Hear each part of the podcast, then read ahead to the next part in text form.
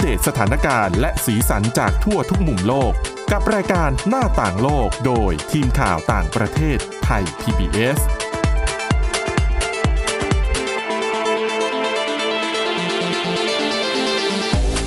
สวัสดีค่ะ ต้อนรับคุณผู้ฟังเข้าสู่รายการหน้าต่างโลกนะคะ อัปเดตเรื่องราวทั้งสถานการณ์และสีสันจากทั่วทุกมุมโลกกับทีมข่าวต่างประเทศไทย PBS เช่นเคยค่ะ ฟังกันได้ผ่านทางพอดแคสต์ช่องทางต่างๆ ค้นหาคำว่าหน้าต่างโลกนะคะ หรือว่าไปที่ www.thaipbspodcast.com ค่ะ วันนี้อยู่กับคุณจารุพรโอภาสรัฐ คุณทิพย์ตะวันธีรนัยพงษ์และดิฉันวินิษฐาจิตกรีค่ะ สวัสดีค่ะ สวัสดีค่ะ วันนี้มีเรื่องราวหลากหลายเช่นเคยทั้งหนักและทั้งเบานะคะค่ะแต่ว่าอันดับแรกเนี่ยจะชวนไปคุยเรื่องของ เกี่ยวกับอุปกรณ์ที่ระยะหลัง พอยี่ห้อหนึ่งออกมาอีกยี่ห้อหนึ่งคู่แข่งก็ออกมา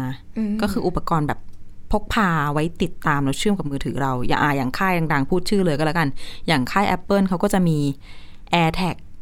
ซัมซุงเขาก็มีของเขาที่ฉันจำชื่อไม่ได้อะมไม่ได้ใช้ฟังก์ชันนี้เลยอะแต่ว่าเรื่องนี้ที่จะพูดถึงเนี่ยมันเกี่ยวกับของ Apple ค่ะ อืมมันเกิดอะไรขึ้น ก็คือมีหญิงสองคนค่ะ เขาบอกว่าเขาไปยื่นฟ้อง Apple ต่อศาลในซานฟรานซิสโกนะคะเขาบอกว่าตั้งแต่ Apple เปิดตัว AirTag มาเนี่ย ก็คือหรือที่บริษัทเขาจะเรียกว่าเป็นอุปกรณ์ป้องกันการสะกดรอยเมื่อเดือนเมษายนปีที่ผ่านมานะคะเขาบอกว่าทางบริษัทเนี่ยไม่สามารถป้องกันการถูกติดตามได้ ต้องบอกก่อนว่าไออุปกรณ์เนี้ยค่ะ AirTag เขาบอกว่าเป็นอุปกรณ์เสริมสำหรับติดตามสิ่งของที่มีขนาดเล็ก ขนาดของมันเนี่ยจะใกล้เคียงกับเหรียญ10 บาท ไม่ใหญ่มากนะคะ นิดเดียวเอง มีเส้นผ่านศูนย์กลางอยู่ที่ 3.2เซนติเมตรอืมแล้วก็ส่วนราคาเนี่ยจะอยู่ที่ประมาณ 29 ดอลลาร์สหรัฐ หรือว่าประมาณ 1,000 บาทนะคะ การใช้งานหลักๆ ก็คือผู้ใช้งานเนี่ยสามารถนำเอาเจ้าตัวนี้เนี่ยไปติดกับกุญแจ ใส่ในกระเป๋าสตางค์กระเป๋าเป้ หรือว่าสิ่งของต่างๆ เพื่อเอาไว้ตามหาสิ่งของเวลาที่เราทำหาย เราจะได้หาเจอหรือได้ว่าเวลา เราลืมไงวางไว้อืมตรงไหน หาไม่เจอใช่จำไม่ค่ะได้ก็ติดอันนี้ก็จะเราได้เห็นตามดูได้ หลายคนก็ห้อยกุญแจรถ หลายคนก็ห้อยกับกุญแจบ้านที่เวลาแบบปกติจะแบบเอ๊ะจะเป็นแบบเอากุญแจบ้านไว้ในรถค่ะลุกลงมาแล้วหาไม่เจออะอยู่ไหนนะอะไรอย่างเงี้ยหลายๆคนคงจะเป็นเหมือนกันก็ใช้อันนี้เป็นประโยชน์ ใช่ค่ะก็คือก็อย่างที่บอก คือพอเป็นเทคโนโลยีเนี่ยก็ต้องยอมรับว่ามีทั้งข้อดีและข้อเสีย คนที่ใช้เอาไปใช้แบบถูกวิธี ตรงตามจุดประสงค์ ก็คือคนทั่วไปนี่แหละที่ไม่ได้คิดอะไรที่มันแหวกแนวสักเท่าไหร่ แต่มันก็มีบางส่วนที่เขาเหมือนเอาประโยชน์ของอุปกรณ์เหล่านี้เนี่ยไปใช้ในทางที่ผิด อย่างเช่นเคยมีผู้หญิงคนหนึ่งเขาก็ออกมาฟ้องว่าถูกแฟนเก่าตัวเองเนี่ย ตามเหมือนแบบตามสะกดรอยอย่างเงี้ยค่ะ ตอนนั้นเนี่ย เออเธอบอกว่าก็ยังไม่รู้ว่าถูกตามได้ยังไงค่ะเหมือนกับว่าผู้ชายเนี่ย ชอบถ่ายภาพเธอ ขณะที่เธออยู่บริเวณว่านเนี้ยค่ะ ถ่ายแล้วก็ไปโพสต์ลงโซเชียลแล้วเธอรู้สึกว่าทำไมเขามีรูปฉันเออเขารู้ได้ไงว่าเราอยู่ที่ไหน ใช่อืมอย่างนั้นเลยค่ะ แล้วก็เป็นแฟนเก่าด้วยนะ อืมก็คือเลิกกันไปแล้วคิดดูว่าน่าจะจบไม่สวยซะด้วย แล้วก็มาค่ะตามอย่างนี้อืมสรุปไปไปๆมาๆก็คือ เขาเอาไปติดที่รถอ่า ติดที่รถของผู้หญิง ด้วยความที่มันชิ้นเล็กด้วยหรือเปล่าก็เลยไม่เห็นใช่ค่ะจริงก็คือผู้เสียหายคนนี้เขาก็บอกนะคะว่า ไม่ได้มีปัญหาขัดแย้งกับแฟนเก่านะ แต่ก็โดนตามรังควานโดนตามรังควานนะคะก่อก่อกวนชีวิตจนทนไม่ไหว ต้องหนีค่ะ แล้วก็อย่างที่บอกว่าเขาไปติดไว้ในรถก็ทำให้รู้อะว่าเธอเดินทางไปไหนมาบ้าง แล้วก็ตามตามตามไปทุกที่ ซึ่ง จริง ๆ ถามว่าประโยชน์ตัวนี้มีไหมมี อย่างก่อนหน้านี้ก็เคยเอาไว้ใช้ไม่ใช่แค่ติดตามสิ่งของนะคะ ติดตามผู้ป่วยสมองเสื่อมอ๋อเอออย่างอันเนี้ยก็คือเป็นประโยชน์ของจริงเป็นการเอามาประยุกต์ใช้อย่างเป็นใช่อย่างอย่างอย่างเขาเรียกว่าอะไรอย่างถูกวิธีอะ อืมอืมแล้วก็อย่างที่บอกไปว่ามีผู้หญิงสองคนไปฟ้อง ก็คือคนแรกก็อย่างที่บอกไปว่าเขาเนี่ยแอบเอา AirTag ไปติดไว้ อีกคนหนึ่งก็บอกว่าสามีที่ระหองระแหงกันเนี่ย ตามตัวเธอจนเจอ หลังจากที่เขาเนี่ยแอบใส่ AirTag ไว้ในกระเป๋าเป้ของลูก ของลูกด้วยนะคะเออซึ่งทางบริษัท Apple เนี่ย ต่อสองกรณีนี้เขายังไม่ได้ออกมาแสดงความคิดเห็น แต่สำนักงานใหญ่ในรัฐแคลิฟอร์เนียก็ยอมรับนะคะว่า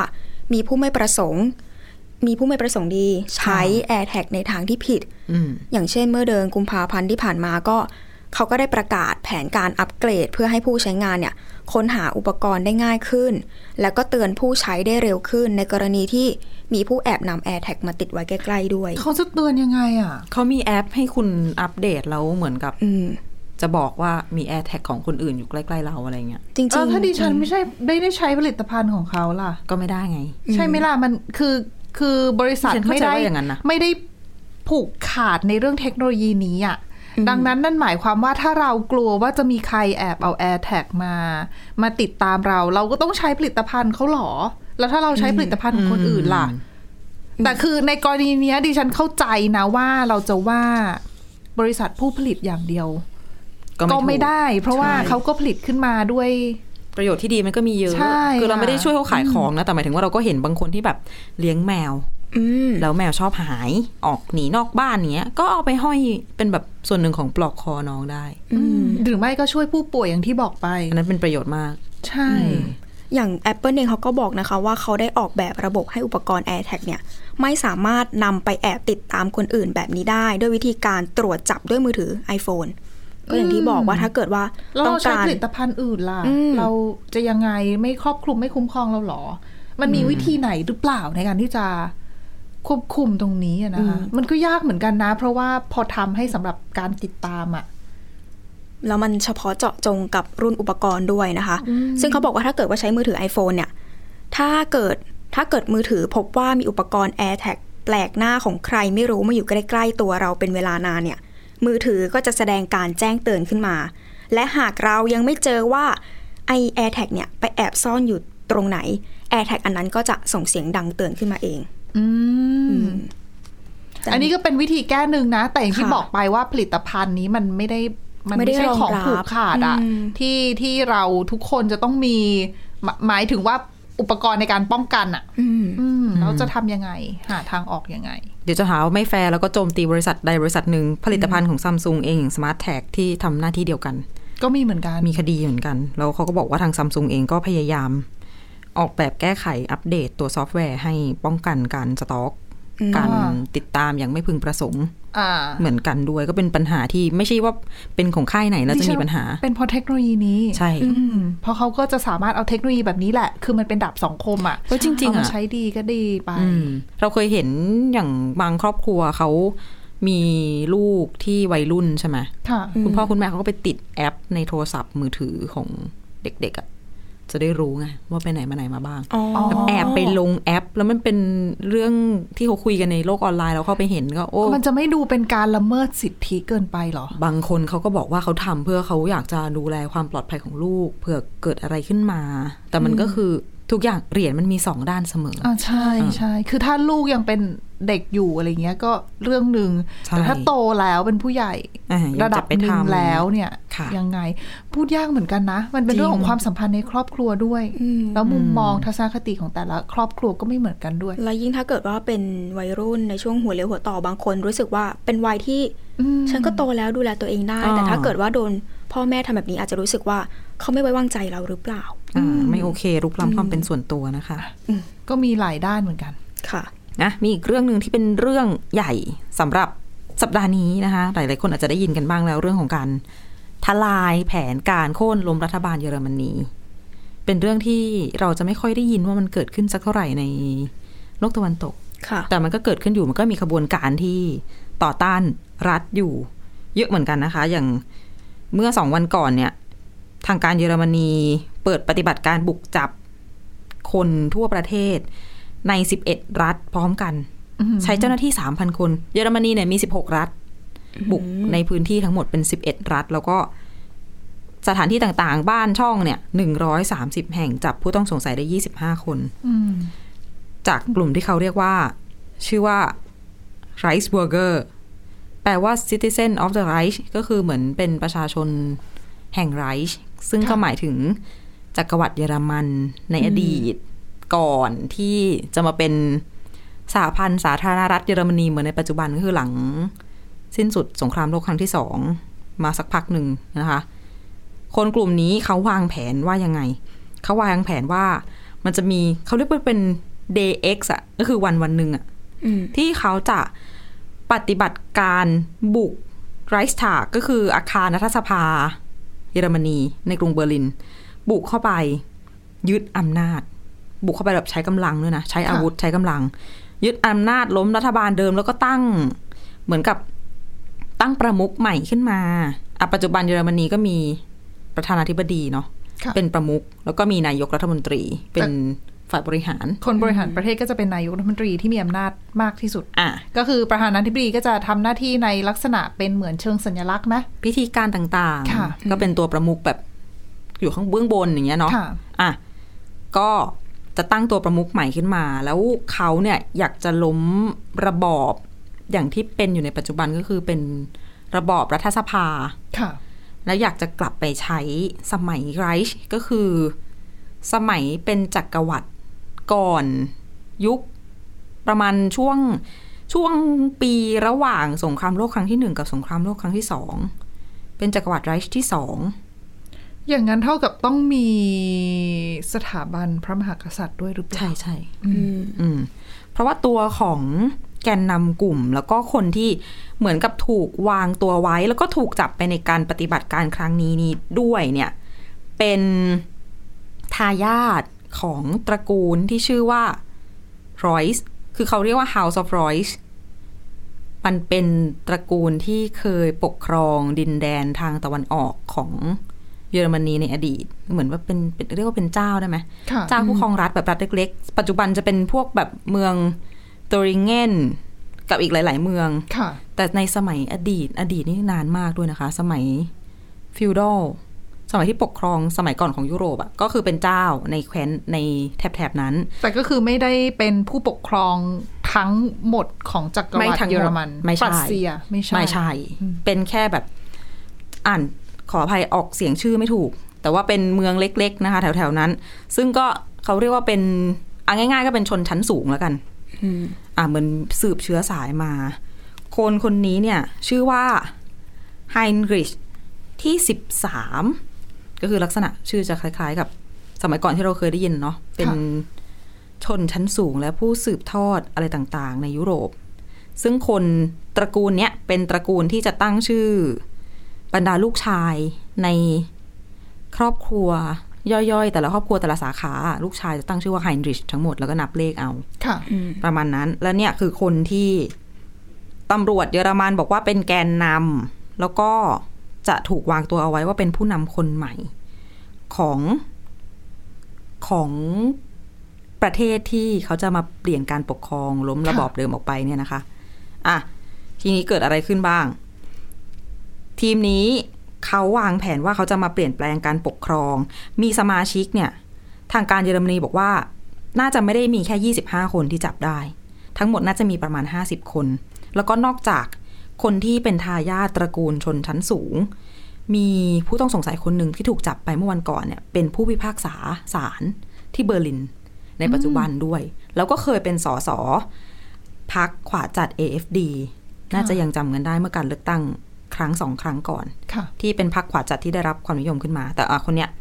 คือไปลงสอสอแล้วแล้วก็เลิกแหละกลับมาเป็นผู้พิพากษาเหมือนเดิม แล้วก็โดนจับไป นอกจากนี้สมาชิกของกลุ่มเนี่ย ยังมีอดีตทหารต่างๆด้วยนะคะ ในจำนวนคนที่ถูกจับ 25 คน 22 คนเป็นชาวเยอรมัน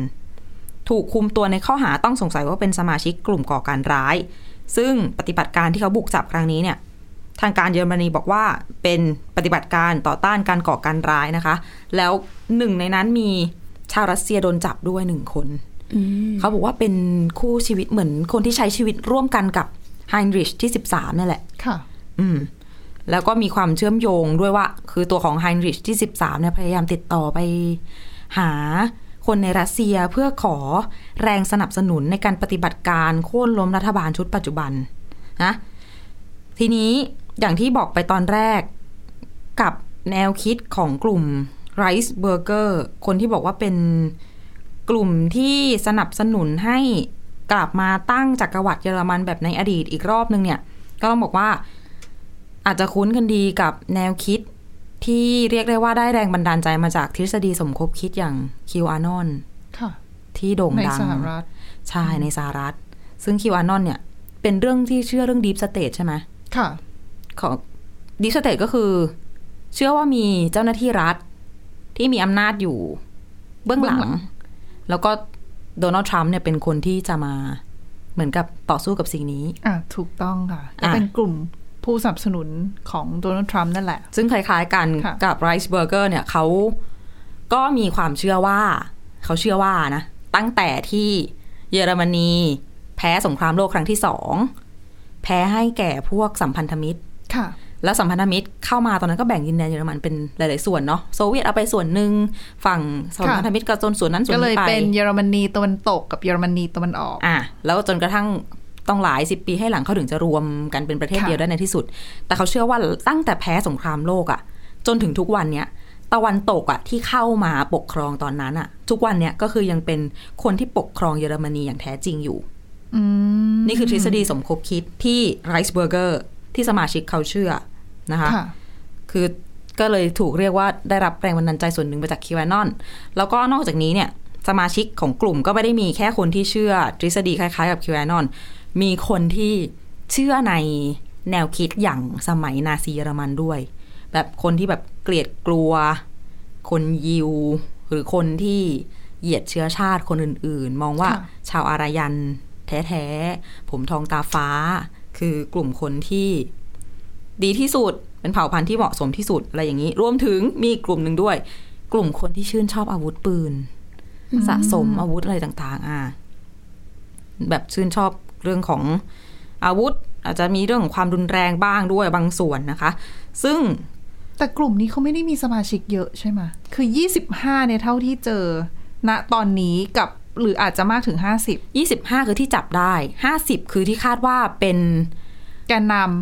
ไม่ใช่แกนนำเขาบอกว่าเป็เป็นนหัวหลักคนที่มีแนวคิดสุดโต่ง แล้วพร้อมจะแบบเหมือนกับร่วมปฏิบัติการ โดยใช้ความรุนแรงำแต่ดังนั้นกลุ่มนี้อาจจะใหญ่กว่านั้น ใหญ่กว่านี้ มีข้อมูลจากหน่วยข่าวกรองของเยอรมันเมื่อปีที่แล้วก็บอกว่าสมาชิก Reichsbürger จริง ๆ น่าจะมีประมาณ21,000คนโอ้ทั่วประเทศทั้งเมื่อปีที่แล้วนะ แล้วก็เขาจะแบ่งว่า21,000คนเนี่ย ถ้าประมาณ5%ของส่วนเนี้ยก็คือประมาณ1,150คน น่าจะเป็นคนที่ขวาจัดสุดโต่งค่ะ อืม เพราะอย่างหนึ่งคือแนวคิดเรื่องของแนวคิดขวาจัดในยุโรปเนี่ย ก็เริ่มโตมาได้หลายปีแล้วเหมือนกันนะ มันก็ควบคู่กับที่อเมริกาไหมใช่ พร้อม ๆ กันในจังหวะคล้าย ๆ กัน ดิฉันว่าด้วยสภาพสังคมที่มันเปลี่ยนแปลงไปด้วยอะหลาย ๆ อย่าง เพราะก็ว่าทำให้แนวคิดคนที่มีความเป็นขวาจัดมากขึ้นเนี่ย เยอะมากขึ้น ซึ่งโควิด -19 ก็อาจจะเป็นตัวเร่งปฏิกิริยาอย่างหนึ่ง ก็อาจจะเป็นไปได้ อะที่ทำให้หลายๆคนคือเหมือนกับมีนักข่าวของ น่าจะเป็น BBC นะคะ ที่เขาติดตามสถานการณ์อยู่ที่เยอรมนีเนี่ยเขาบอกว่า แนวคิดสุดโต่งที่แพร่กระจายมากขึ้นในระยะหลัง มันมาพร้อม ๆ ควบคู่กันมากับการ แพร่กระจายของข่าวปลอม ในช่วงอ่าโควิด -19 ระบาด แล้วก็จะเห็นได้ว่ากลุ่มขวาจัดเหล่านี้ก็จะเป็นส่วนหนึ่ง Anti-vax ใช่เป็นแรงผลักดันที่อยู่เบื้องหลังคนที่ออกมาประท้วงค่ะต่อต้านการล็อกดาวน์ต่อต้านการแบบให้ฉีดวัคซีนค่ะอะไรต่างๆ เหล่านี้รวมถึงแผนการที่จะลักพาตัวรัฐมนตรีสาธารณสุขเยอรมนีจำได้อ๋อไหมเมื่อประมาณน่าจะเดือนค่ะเมษายนนะ นั่นแหละก็เป็นตอนนั้นอะกลุ่มคนที่เขาจับได้ว่าอยู่เบื้องหลังการวางแผนลักพาตัว เกี่ยวข้องไหมเขาบอกว่ากับกลุ่มนี้ชื่อกลุ่ม United Patriots เป็นกลุ่มแบบรักชาติอย่างนี้ค่ะพวกเขาก็คือส่วนหนึ่งของของกไรลุ่มซ์เบอร์เกอร์อืมอ่า จริง ๆ แล้วเขาอาจจะเป็นเครือข่ายกันหมดก็ได้นะ ใช่ เพราะว่าอย่างที่บอกไปคือ เขาใช้คำว่า คือมันมีสื่อเยอรมัน ใช้คำว่าอย่างไรซ์เบอร์เกอร์เนี่ย เราจะเรียก เขาไม่ใช่กลุ่มที่มีเหมือนอัตลักษณ์เดียว แล้วคนค่ะทั้งกลุ่มคือแบบ คิดเห็นเหมือไปนในกันทิศทางเดียวกันอ่าอืมแต่ว่าเป็นกลุ่มที่แบบอย่างที่บอกไป มีคนชอบปืนก็มาจอยกลุ่มนี้ คนขวาจัดก็มาจอยกลุ่มนี้ เชื่อนาซีก็มาจอย ลักษณะคล้ายๆ กลุ่มผู้สนับสนุนทรัมป์อย่างเงี้ยที่จใช่ริงๆก็ไม่ใช่มีแต่คิวานอนอะแต่อาจจะมีแบบกลุ่มหลาย ๆ กลุ่มที่มีจริง ๆ แล้วโดยภาพรวมคือเป็นขวาจัด แต่ขวาจัดที่โฟกัสเรื่องไหนล่ะ ประเด็นไหนล่ะสำหรับกลุ่มนั้นใช่ก็ ในลักษณะเดียวกันก็มาจับมือด้วยกันเพื่อจุดประสงค์เดียวกัน อืม แต่สุดท้ายเหมือนแบบสมประโยชน์แล้วเห็นอะไรไปในทิศทางเดียวกัน ก็เลยมาร่วมมือกันเพื่อปฏิบัติการอะไรสักอย่าง พูดถึงสหรัฐแล้ว อันนี้ก็บางคนอาจจะมองว่าแนวคิดสุดโต่งแนวคิดอย่างคิวานอนเรื่องของทฤษฎีสมคบคิด อาจจะเห็นชัดๆที่สหรัฐค่ะแต่จริงๆ มันมีข้อมูลตั้งแต่ปี 2020 ช่วงนั้นที่คิวานอนกำลังดัง ๆ แรกๆอะเนาะค่ะ เขาบอกว่าช่วงเลือกตั้งไงก่อนเลือกตั้งพอดีนะอืมที่เป็นกระแสขึ้นมา ก็คือนักวิจัยในแคนาดาเนี่ย บอกว่าจริง ๆ แล้วแนวคิดอย่างคิวานอนเนี่ย แพร่กระจายไปอย่างน้อย 71 ประเทศ ค่ะ เยอรมนีเป็นที่สองรองจากสหรัฐ โอ้อ่าคือสหรัฐก็คือเบอร์หนึ่งอยู่แล้วเพราะว่าเป็นที่เริ่ม แต่ที่สองเนี่ยคือเยอรมนีณปีนั้นคือปี 2020 มีสถิติคนกลุ่มนี้ใช้ Telegram ส่งข้อความถึงกันมีสมาชิก120,000คนเยอะนะสำหรับสมาชิกใน Telegram นะ ไม่ได้หมายความว่าเป็นสมาชิก Rice Burger นะคะอืมอาจจะเป็นอะดูจากตัวเลขนี้อาจจะเห็นคนที่แบบสนใจแนวคิดนี้ อีกหนึ่งปัจจัยที่ทำให้โควิด -19 เนี่ยทำให้กระแสแนวคิดเหล่านี้มันเฟื่องฟูมากขึ้นคือ พอคน คือโดนล็อกดาวน์ปั๊บเนี่ยคนอยู่กับบ้านซะเยอะ ไม่ได้ไปสังคมที่อื่น ก็ท่องโลกโซเชียลอืมหาข้อมูลอ่านเนื้อหาต่างๆ อ่านเรื่องราวต่างๆ ในอิที่มาจากโลกอินเทอร์เน็ตค่ะแล้ว พฤติกรรมของมนุษย์เราอะ เป็นปกติธรรมดาอยู่แล้วอะ ตัวเองชอบอะไร ก็ดูสิ่งที่ตัวเองชอบอืมดังนั้นเนี่ยถ้าเรามีแนวคิดที่เอ็นเอียงไปแล้ว บางทีเราปิดรับอีกด้านหนึ่งในการรับชุดข้อมูลอีกชุดหนึ่งอะค่ะ แล้วรับแต่ชุดข้อมูลที่เราเห็นด้วย แล้วพอเรามีเวลาว่างมากขึ้นอยู่กับบ้านมากขึ้น ท่องโลกอินเทอร์เน็ตมากขึ้น พฤติกรรมมันก็เลยเหมือนทำให้เราเอ็นเอียงไปกับกับแนวคิดบางแนวคิดมาก แล้วก็มีการเขาเรียกว่า ส่งต่อข้อมูลที่มันอาจจะเป็นข้อมูลเท็จข้อมูลลวงไม่จริง ทฤษฎีอืมสมคบคิดต่างๆ เราก็ค่ะรับเนื้อหาตรงนั้นเข้าไป แล้วก็ทำให้เราเหมือนเปลี่ยนไปก็อาจจะเป็นไปได้เหมือนกันนั่นคือเป็นอีกหนึ่งสาเหตุที่อาจจะมีความเกี่ยวโยงกันระหว่างโควิด -19 กับการแพร่กระจายของแนวคิดเหล่านี้อะนะคะ ซึ่งบางคนอาจจะมองว่า เอ้ย แนวคิดแบบนี้หรือคนกลุ่มเนี้ยเป็นแค่แบบชายขอบหรือเปล่าแต่มีจำนวนนิดเดียวแต่จริงๆ ไม่ใช่ใช่ เพราะว่ามีรายงานข่าวหลายๆ รายงานเหมือนกันที่บอกว่า หลายๆคนมองว่าเขาเป็นแค่กลุ่มคนที่แบบอืมเชื่ออะไรแปลกๆ เหมือนแบบไม่ค่อยมีสาระค่ะเพอเจอร์พูดง่ายๆอะเอาให้ภาพชัดๆ ก็ 6 มกราคมใช่ดิฉันคิดว่าไม่มีใครคิดนะคะ ว่าเหตุการณ์แบบนั้นจะเกิดขึ้นได้ในแผ่นดินอเมริกัน อืมแล้วนั่นก็คือการบุกเข้าไปที่รัฐสภาจริงค่ะๆทำลายในนั้นจริงๆอืมนักวิชาการที่เยอรมนีเองเขาก็บอกเหมือนกันว่า ถ้าไม่มีปฏิบัติการเข้าไปยับยั้งในครั้งนี้แล้วอะ่ะอืม ก็อาจจะ เรียกว่าเกิดเหตุเหมือนที่แคปิตอลขึ้นได้ ส่วนคำถามบางคนอาจจะถามว่าหู ได้ยินว่า เยอรมนีเป็นประเทศที่มีแบบระบอบประชาธิปไตยแข็งแกร่ง ดิฉันว่าหลาย ๆ ประเทศที่เคยเผชิญกับสงครามมาก่อน แล้วเป็นผู้แพ้สงครามด้วยเนี่ยเขามีบางอย่างที่ ที่อยู่ร่วมกันอะเช่นอะยกตัวอย่างญี่ปุ่นก็แพ้สงครามเหมือนกันอืมเขาก็จะมีเหมือนมีมีปมอะพูดง่าย ๆ คือมีปมว่าตัวเองจะต้องรักสันติภาพนะ ตัวเองจะต้องเป็นอย่างงู้นอย่างนี้นะ ไม่ให้ประวัติศาสตร์มันซ้ำรอยเดิมค่ะซึ่งในความรู้สึกเราเราก็รู้สึกว่าเยอรมนีก็เป็นหนึ่งในประเทศอืมเหล่านั้นด้วยหรือเปล่าที่ที่จะมีความรู้สึกว่าเราต้องรับผิดชอบต่อสังคม เราต้องช่วยเหลือผู้อื่น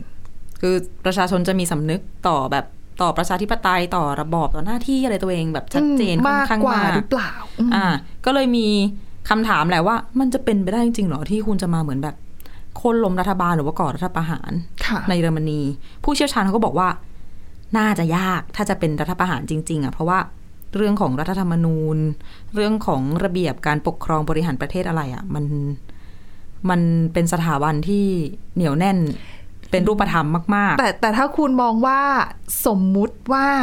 ความคิดของกลุ่มที่จะขึ้นมาต้านเนี่ยไรซ์เบอร์เกอร์เนี่ยๆอืม valid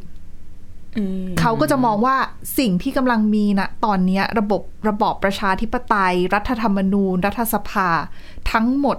ที่สร้างขึ้นมาเกิดขึ้นหลังสงครามโลกครั้งที่สองเกิดขึ้นหลังสงครามเย็นนั่นคือเป็นผลมาจากตะวันตกนั่นคือเป็นผลมาจากสหรัฐอเมริกา ซึ่งเป็น deep state ในการใช่ครอบงำเยอรมนี นี่คือสิ่งที่เขาเชื่อเนี่ยข้อมูลเออเรื่องนี้ยังมีอีกเยอะคุณผู้ฟัง แต่ว่าไรเวลาจะหมด เขาบางคนปริ้นทำบัตรประชาชนเองทำพาสปอร์ตเอง เพราะว่าไม่เชื่อในตัวสหพันธ์สาธารณรัฐเยอรมนี แล้วเขาจะไปใช้ที่ไหนได้ ไม่รู้ ไม่ยอมจ่ายภาษีค่ะเพราะรู้สึกว่ารัฐเป็นรัฐมันไม่ถูกต้องอะ จะจ่ายทำไมทั้งทั้งๆที่เป็นประเทศที่ต้องจ่ายภาษีเนาะประเทศพวกเนี้ยค่ะอะแล้วมีอีกหลาย ๆ อย่างที่ทำแล้วแบบ อืมคือมีความเชื่อแบบมาก ๆ จริงๆอะ และนี่แหละคือจะบอกว่าเป็นส่วนหนึ่งของเสรีภาพในการแสดงความคิดเห็นและรับข้อมูลเหรอค่ะจะโทษก็ไม่ถูกใช่ไหมอืมจะโทษแบบนั้นก็ไม่ถูก ก็ไม่ได้ไงอ่าแต่คงมีหลาย ๆ ปัจจัยประกอบกัน แต่นั่นแหละก็เป็นสิ่งที่เกิดขึ้นแล้ว แล้วก็เยอรมนีก็ป้องกันเอาไว้ได้ ไม่ได้เกิดเหตุการณ์รุนแรงขึ้น แล้วที่สำคัญคนกลุ่มนี้เขาบอกว่า คือพร้อมที่จะใช้การใช้ความรุนแรงใช้อาวุธปืน แล้วก็สังหาร คนที่จะมาขัดขวาง เพราะว่าเขามีการประชุมกันมีการแบบฝึกซ้อมการใช้อาวุธอะไรแบบนี้ด้วยนะอืมีรายงานจะทำการพบใหกัญ่นไงใช่ ก็โอ้น่ากลัวทีเดียว แล้วก็ต้องชื่นชมทางหน่วยข่าวกรองของเยอรมนีที่แบบแบบ ติดตามมาตั้งแต่ปี 2016 ในที่สุดก็ถลายแต่ไม่รู้ว่ายังไงต่อนะจากตอนนี้นะต้องต้องติดตามกันต่อค่ะเรื่องเพราะว่ารายละเอียดแนวต่างๆคิดขวาจัดก็มีในหลายประเทศของยุโรปเหมือนกันตามมาฝากกันนะคะคุณผู้ฟังกับเรื่องราวทั้งหนักทั้งเบาของวันนี้นะคะ ติดตาม ฟังรายการหน้าต่างโลกได้เช่นเคยนะคะผ่านทางพอดแคสต์แอปพลิเคชันต่างๆค้นหาคำว่าหน้าต่างโลก หรือไปที่เว็บไซต์ www.thaipbspodcast.com ค่ะ วันนี้เราสองคนและทีมงานลาไปก่อน สวัสดีค่ะ สวัสดีค่ะ สวัสดีค่ะ Thai PBS podcast. View the world via the voice.